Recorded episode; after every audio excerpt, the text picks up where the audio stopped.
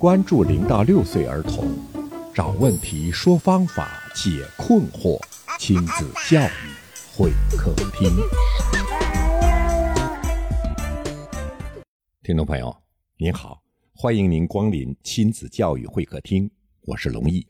今天会客厅为您请来了两位老朋友，张爱静老师，大家好，我是张老师。郑小曼老师，Hello，大家好，我是小曼老师。今天要探讨的话题是：孩子能进厨房吗？我们家老大十个月的时候，经常会往厨房爬过去。有一次保温的状态，嗯他就按了那个电饭煲，他把手放到那个电饭煲里面，所以他伸进去烫到他的手了，哭了。我就想这个时候应该给他一点黑暗教育，我就把他的手又往那个电饭煲那里一伸，哎，他把手缩回来。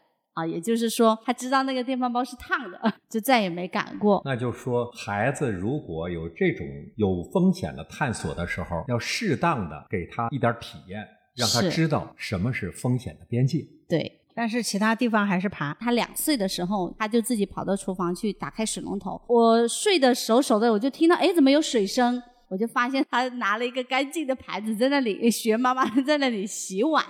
他站到凳子上，他站到凳子上，小凳子，是厨房有着他想要玩的很多东西。小曼老师这种教育的自觉性，以一种教育者的态度去描述这件事情的，但是放在普通家庭，一定会引起对孩子的很多的批评。这个妈妈可能也要受到，比如说来自于爸爸，或者是来自于爷爷奶奶的，或是老人家的一些批评。就很多家庭不会把它当成一个教育的契机，而是把它当成一个没看好孩子的这么一个指责。厨房对于孩子来说是非常非常有吸引力的地方。孩子是用感官去学习的，对于孩子来说是一个非常丰富的一个感官大餐的场所。视听味触嗅五个感官的内容全部在里面。在他来说，就这个地方太好玩了。这个地方非常非常的好玩，非常非常的有意思，包括那种那个油煎火炒的那种噼里啪啦的声音，冒出来的香味儿像变魔术一样，端出来的好吃的菜，哇，是从这么一个神奇的地方端出来的。对于孩子来说，是多么梦幻的一个地方。大人是意识到了危险，但是没有看到教育的契机。其实通过小曼老师这两个例子的描述，其实我们可以看到。当孩子需要厨房这么一个环境的时候，其实我们是可以给予机会的。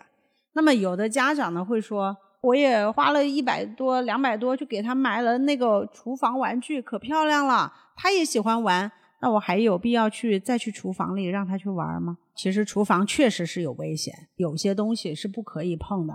给孩子教育一定是要给一个准备好的环境。出现的一些危险事故，其实大多数都是没有准备的环境，或者是一个比较混乱的环境，才会造成这样的事故发生。比如说，有的孩子掉进开水里，可能是因为大人没有监护到位；有的呢，是因为孩子的规则没有教好，到处乱跑。我记得还有一个新闻，在一个火锅店，孩子到处乱嗯对对钻，对撞翻了服务员手上端的这个热锅底，锅底就浇到孩子身上去了嘛。啊，我们知道孩子的这个不可控性。当我们要去教育孩子这方面的时候，肯定我们要把可控性放在范围内。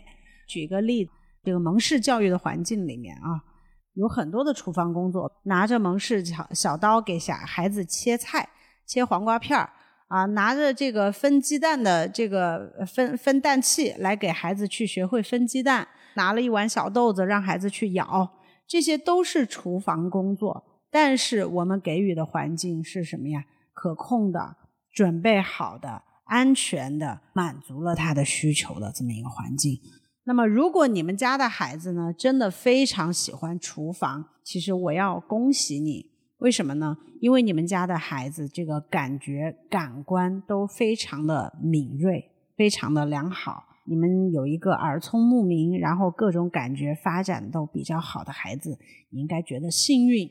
我们要做的不仅仅说是把孩子挡在危险之外，我们还要做的就是怎么样让在有准备和安全的环境下去满足他。小曼老师从没有意识到孩子其实是想洗碗的。通过孩子的主动的发现，我们是否在家庭也可以给孩子创造一个这样的机会呢？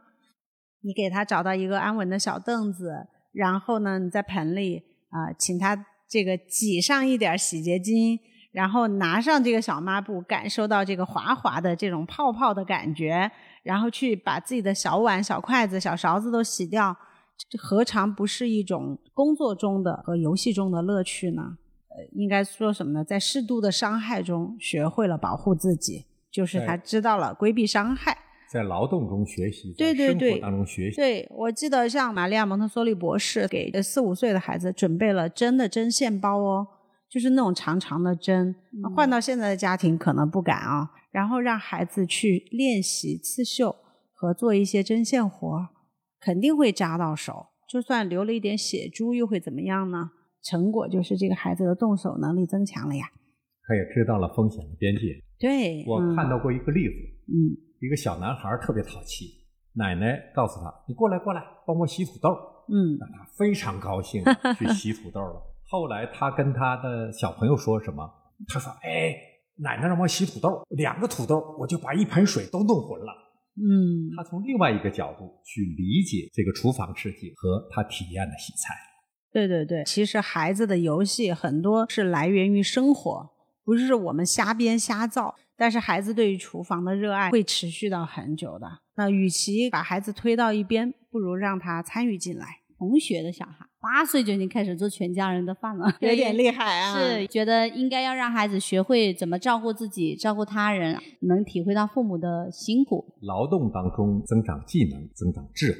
其实不只是增长智呃智慧和技能，而且增强孩子的责任心、对家庭的热爱。我们经常不是说让孩子学会感恩。呃，或者让孩子有负有责任心等等。如果你不让孩子体会这些，他永远都不知道什么叫感恩，永远都不知道什么叫责任。但是当他开始做起来，他就明白了做这件事情的这种高度的成就感，从中学会如何去感恩，如何去负有责任感。看来从这个角度看，那厨房呢，就是孩子的私教课的现场，非常的重要。当然，安全也非常的重要。嗯，那就是在可控风险的前提下，让孩子尽可能的去体验、参与进来、感兴趣的处。告诉孩子呢，对于你来说是游戏，可是对于妈妈来说，对于家人来说，这是每天都要做的事情。除了游戏之外，也让孩子体会到那种照顾他人的那种成就的感觉。如果他每天都去参与一下，你吃一吃这个饺子是你包的。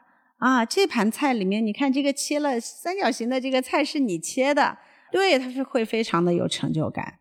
所以这个就是生活教育，孩子在这个生长过程中，生活教育十分的重要。那么厨房呢，是一个有危险的地方，但是它也是一个充满了教育机遇的地方，我们不要错过了。与其让孩子去被动接受，还不如让他主动去尝试。厨房是大人们的劳动的场所，烹饪美食的场所。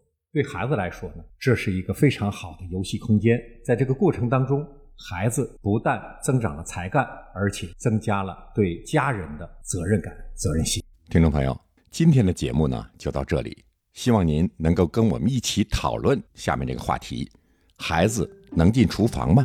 为什么？您是怎么做的？好，谢谢您的收听。好的，再见。再见。